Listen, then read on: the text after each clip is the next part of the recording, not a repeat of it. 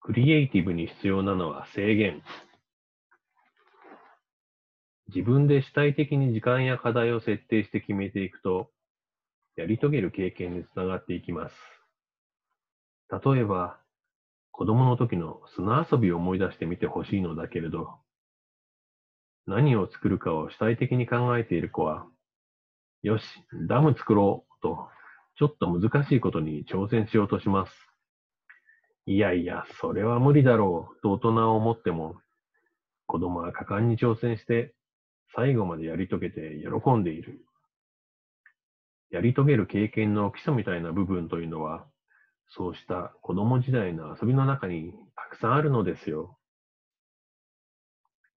それと、挫折の経験も大事。年を取ってから魅力的になるには、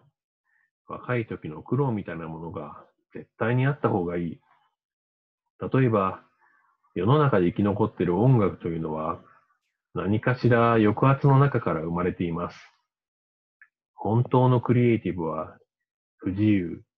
制限がある中からしか出てこないものなんです。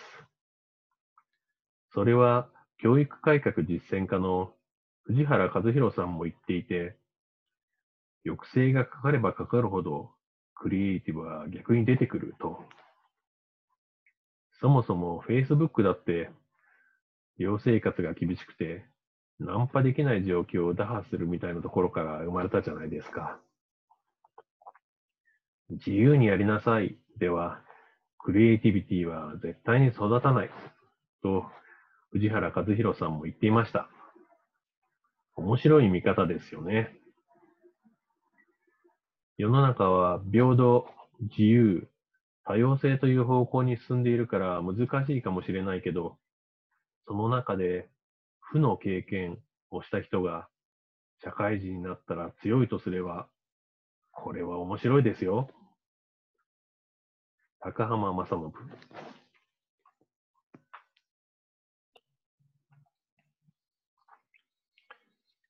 ワクワクする人生は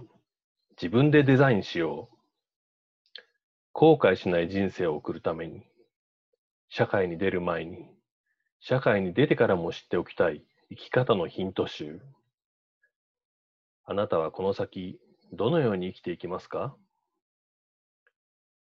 本書は、ダークサイドスキルの著者、木村直則さんと、花丸学習会の高浜正信さんによる、ますます不透明さを増す時代に、本気で働こうという若者たちを思いながら語り合った熱いメッセージです。セルフデザイン20 SD20 で検索をお願いします。